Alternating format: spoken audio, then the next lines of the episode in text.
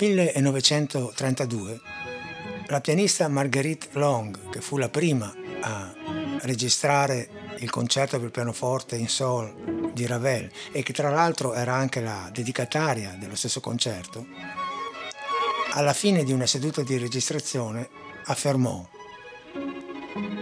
alle due o tre del mattino ero esausta. Finalmente avevo finito. Improvvisamente Ravel uscì dalla regia gridando Non va bene, dobbiamo ricominciare. Avrei voluto ucciderlo, ma feci come voleva. Ciao a tutti e benvenuti alla puntata numero 79 di Molliche d'Ascolto.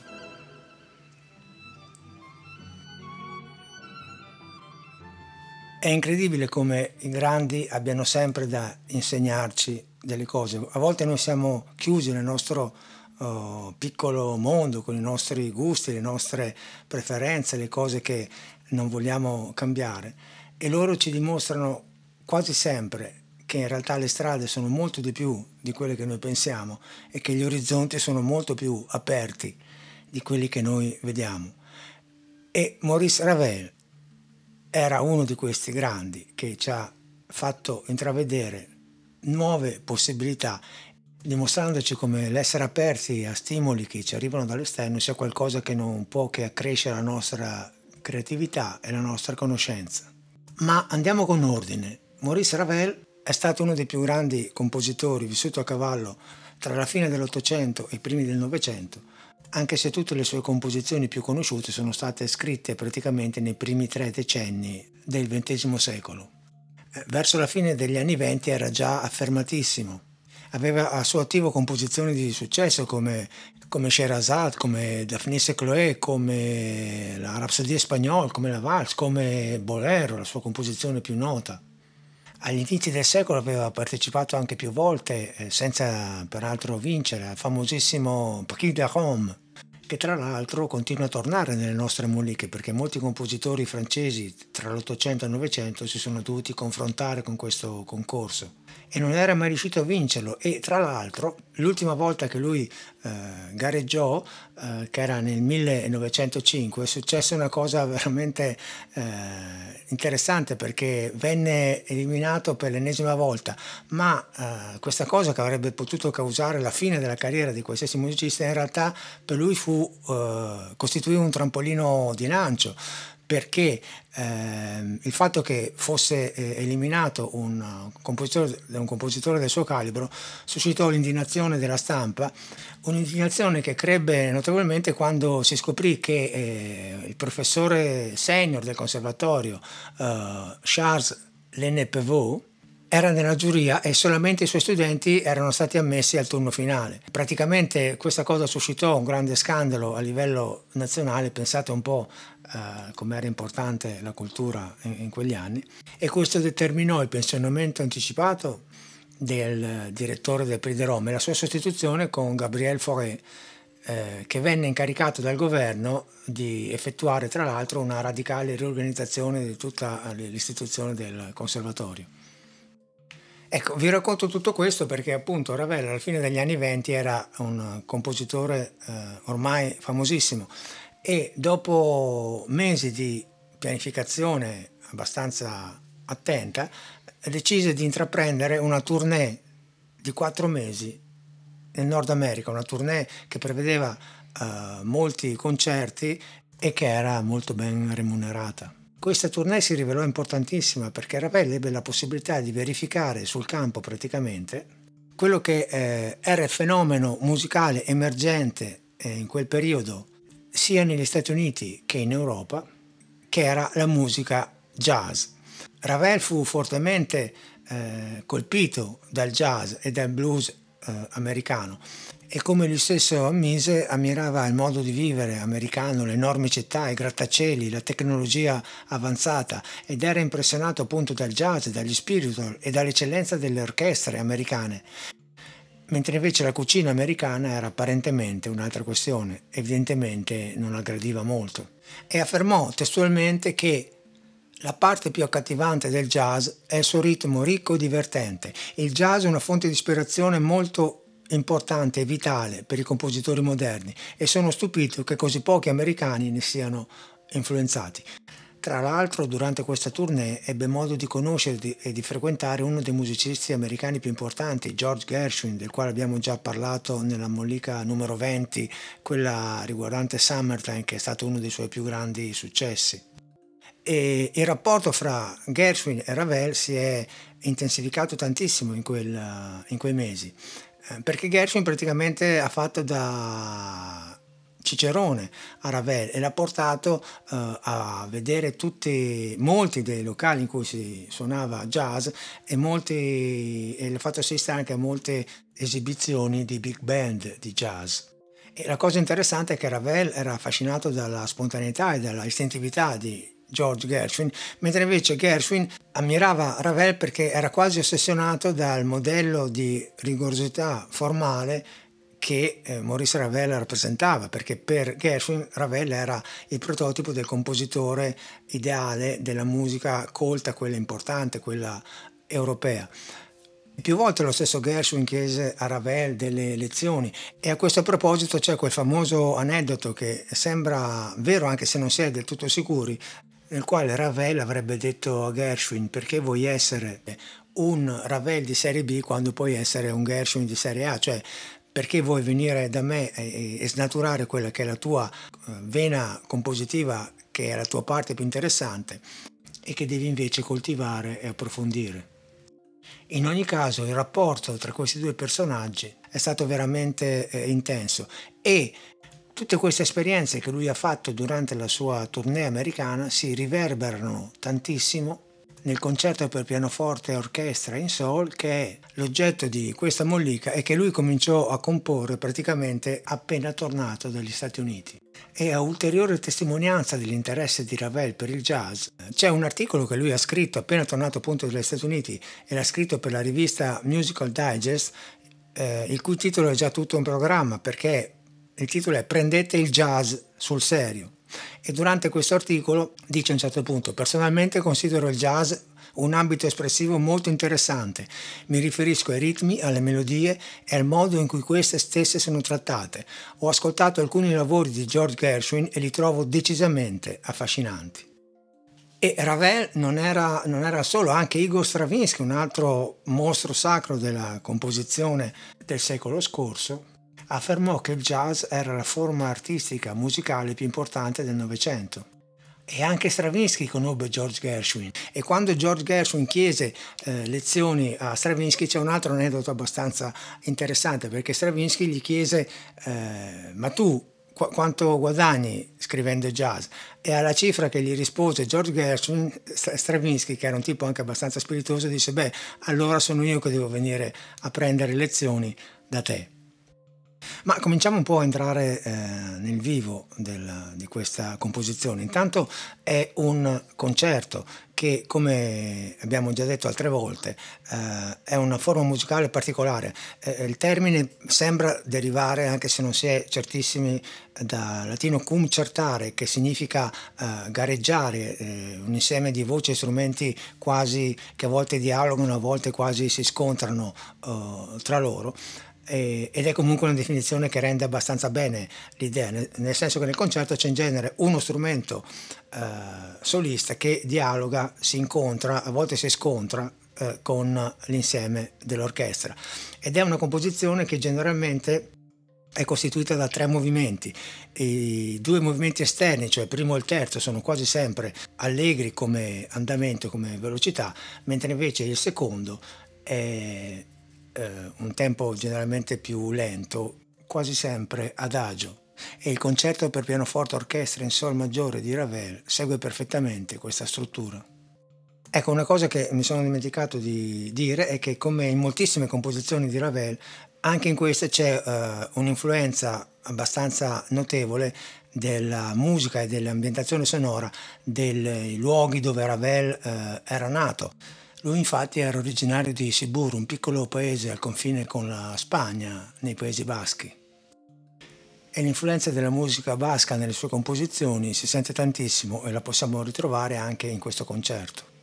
Nel primo movimento del concerto, che eh, come ha detto è un movimento molto veloce, il primo tema viene esposto dallo strumento più acuto dell'orchestra, l'ottavino. E le prime melodie esposte in questo movimento hanno la caratteristica di essere tutte rapide, incisive e ritmiche. Poi dopo l'ottavino il tema viene preso dalla tromba. Il movimento inizia con una sonorità particolare, una frusta, eccola qua.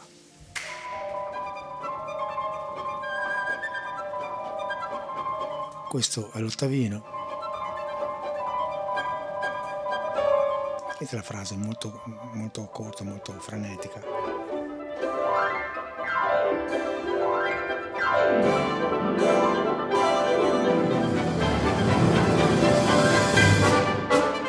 Qua è la tromba che riprende lo stesso tipo di idea.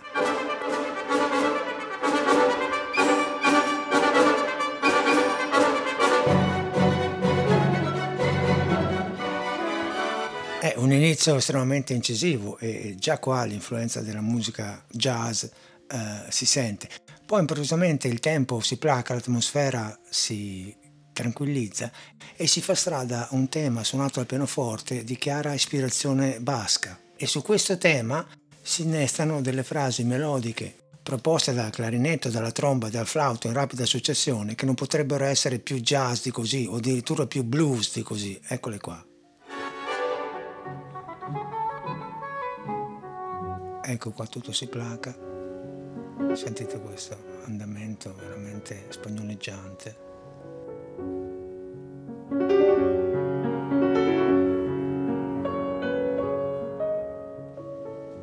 Qua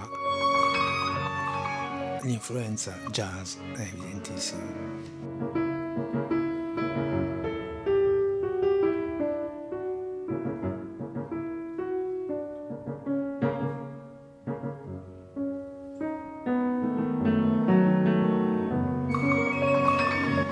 ancora queste frasi jazz.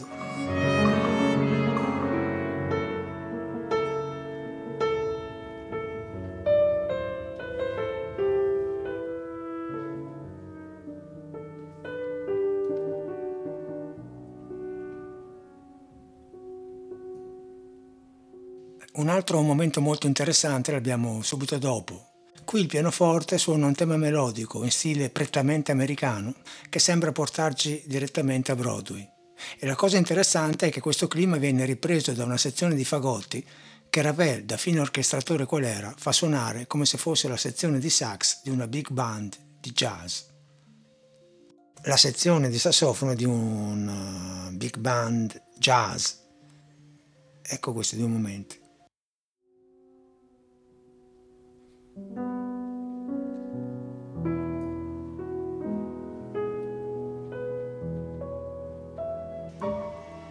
Questo è proprio America.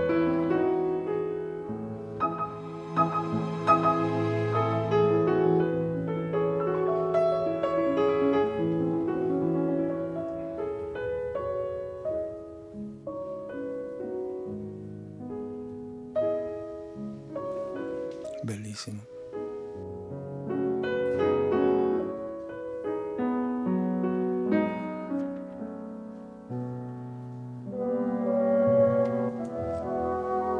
sentite qua i fagotti che imitano una sezione di sassofono, sembra l'orchestra di Count Basie.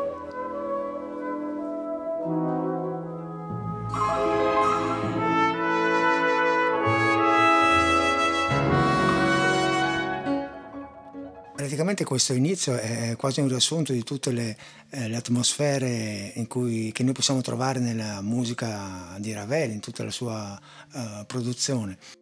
Dopo una vigorosa ripresa del ritmo, uh, il tempo si placa nuovamente e il pianoforte ripropone la stessa frase blues che avevamo sentito suonata prima dagli altri strumenti.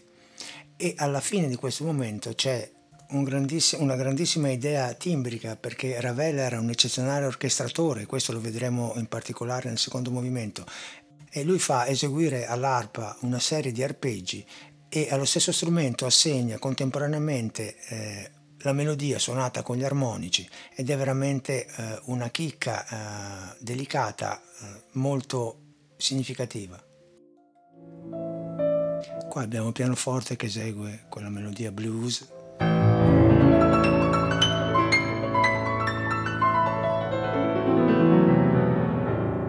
Dopo di questo sentite la delicatezza di questo momento con l'arpa.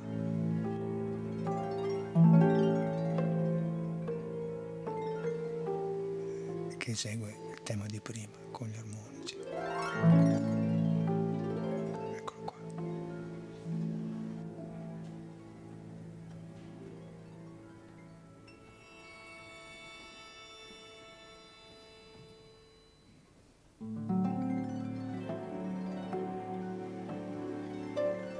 Momento eccezionale.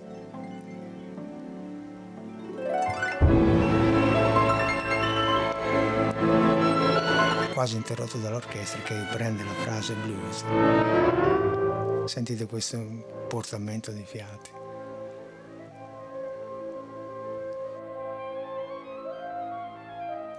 Ecco, e se questo movimento, il primo del concerto, è estremamente interessante, coinvolgente, con delle soluzioni timbriche veramente particolari, il clou di tutto il concerto però è il secondo movimento, il movimento lento, l'adagio assai, che è uno dei brani di musica più, senz'altro più conosciuti di Ravel, ma anche più belli in assoluto della musica del Novecento, ma non solo, dà una, una melodia e un pathos eh, notevolissimi. Ravel sostiene di essersi un po' ispirato al, al movimento lento di un quintetto di Mozart col, col clarinetto. Sia come sia, il, il movimento inizia con il pianoforte da solo, che esegue un tema veramente lunghissimo. Uh, musicalmente sono 36 battute, che è un, uno sproposito per, per un tema, e, e che non si ripete mai.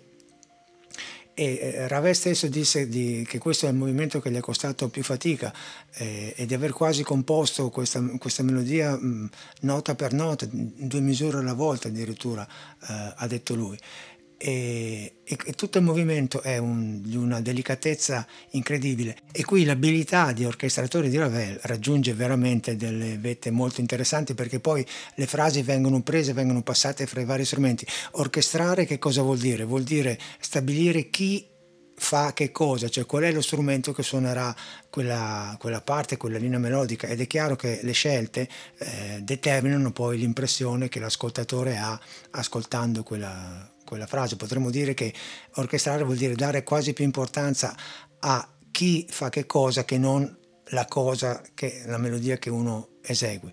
Eh, l'inizio eh, lunghissimo con questo solo del pianoforte senza l'orchestra è uno dei momenti più lirici di tutta la musica che noi conosciamo.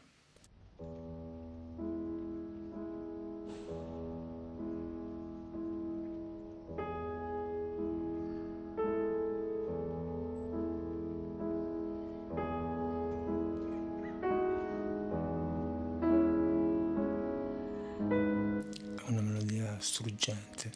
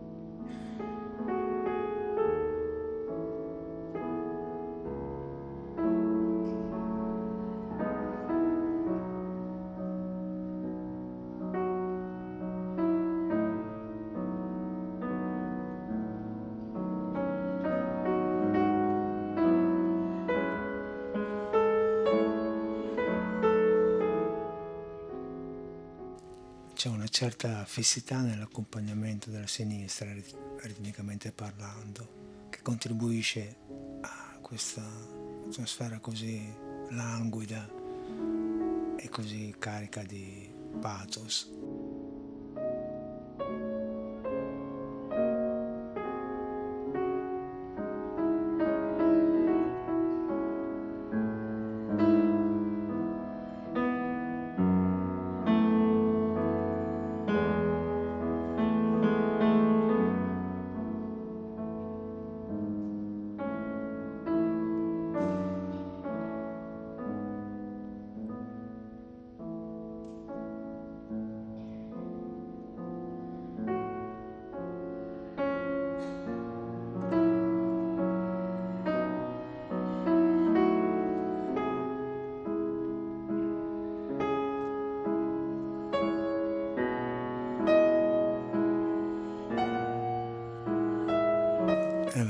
Veramente un momento meraviglioso di musica.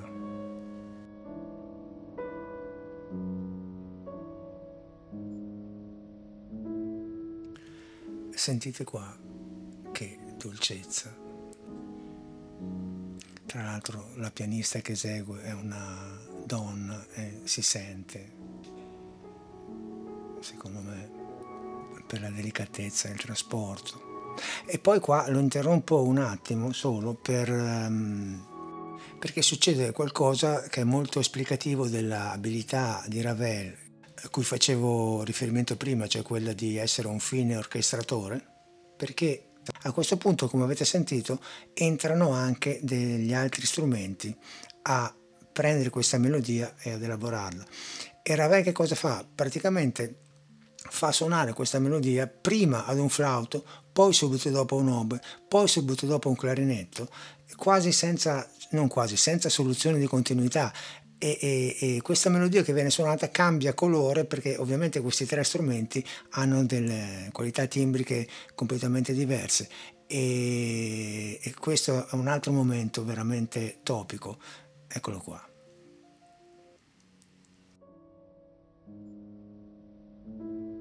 Ecco, a un certo punto c'è un trillo di pianoforte poi entra prima il flauto.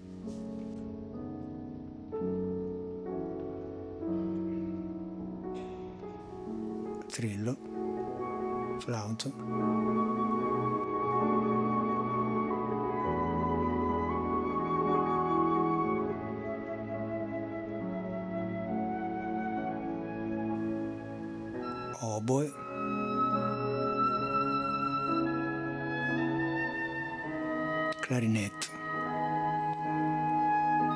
Bellissimo.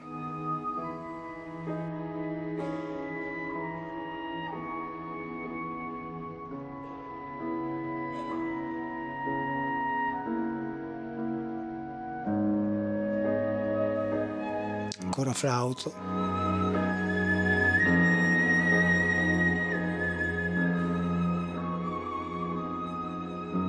E qua siamo veramente trasportati in un mondo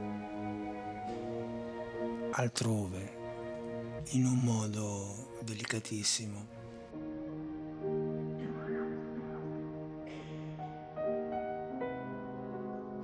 Ecco, una cosa che volevo farvi notare che non c'entra niente, però eh, qualsiasi versione voi mh, possiate prendere questo pezzo, la gente ne approfitta per tossire, il pubblico quando eh, la registrazione dal vivo tossisce un casino ed è una cosa veramente incredibile perché sembra che tutti aspettino questi momenti per eh, tossire. Ecco, scusate, ma è una cosa che tutte le volte che ci sono brani delicati che metto su in queste muliche, se voi fate caso, c'è sempre qualcuno che tossisce, che non ne sono mai gli stessi ovviamente, però è una cosa abbastanza fastidiosa. Ecco, ma dove sta l'abilità di un grandissimo compositore? È che quando la cosa potrebbe diventare eh, e rischiare di essere un po' troppo sdolcinata, Ravel cambia un po' l'atmosfera, inserisce degli elementi di novità che danno un ulteriore interesse a questo movimento. E questo ne è un esempio. Ecco qua, finisce questa atmosfera e Ravel inserisce questo momento così strano, sentite? Con gli arpeggi del pianoforte.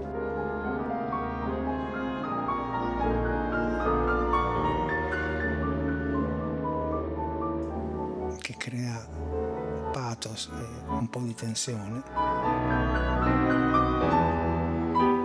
per poi ritornare con gli archi a fare una frase estremamente melodica e questo è un colpo di classe che solamente i grandi compositori possano attuare. E di nuovo questo alternarsi di atmosfere.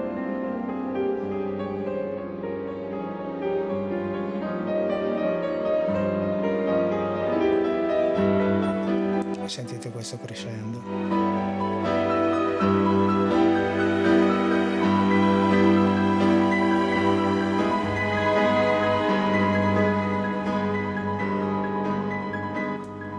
E poi c'è l'ultimo momento topico di questo movimento, quando praticamente il corno inglese riprende la melodia e il pianoforte accompagna in modo molto liquido sotto.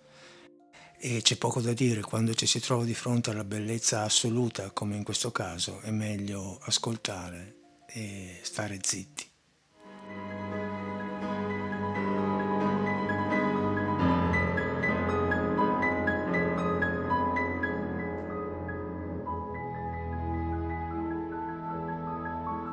Sentite che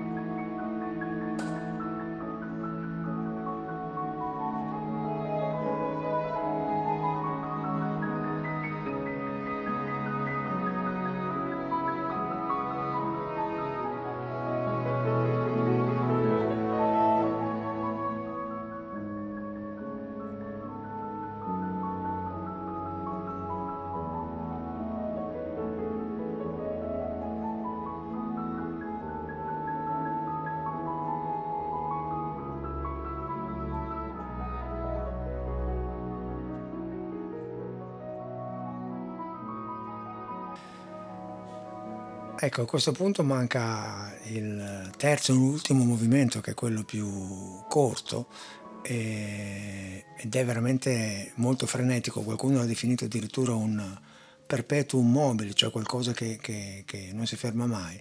Ed è, è un direttore d'orchestra ha detto che questo movimento vola a una velocità così supersonica che sembra finire prima di cominciare. Ed è pirotecnico.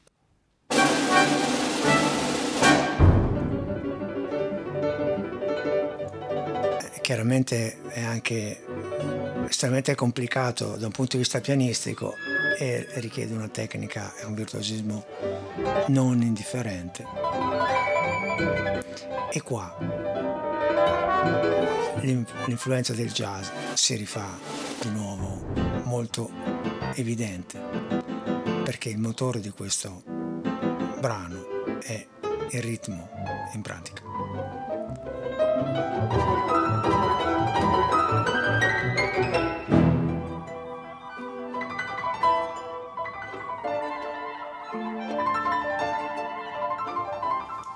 Ecco, ovviamente non, non, c'è il tempo di parlare anche di questo movimento, ve lo lascio così, anche se è un, un peccato un po' in, in sottofondo, però sentite queste frasi come sono così incisive ritmicamente. E questo concerto è estremamente equilibrato perché a fronte di questo movimento lento, secondo, così melodico e, e molto accattivante da un punto di vista emotivo, ci sono i due movimenti esterni che sono più ritmici e più uh, sanguigni ed è un mix di sentimenti e di situazioni emotive e musicali che è veramente equilibrato. E a questo proposito volevo chiudere con una frase molto significativa dello stesso Maurice Ravel, che una volta disse, la grande musica deve venire dal cuore qualsiasi musica fatta solo di tecnica e cervello vale meno del foglio su cui è scritta.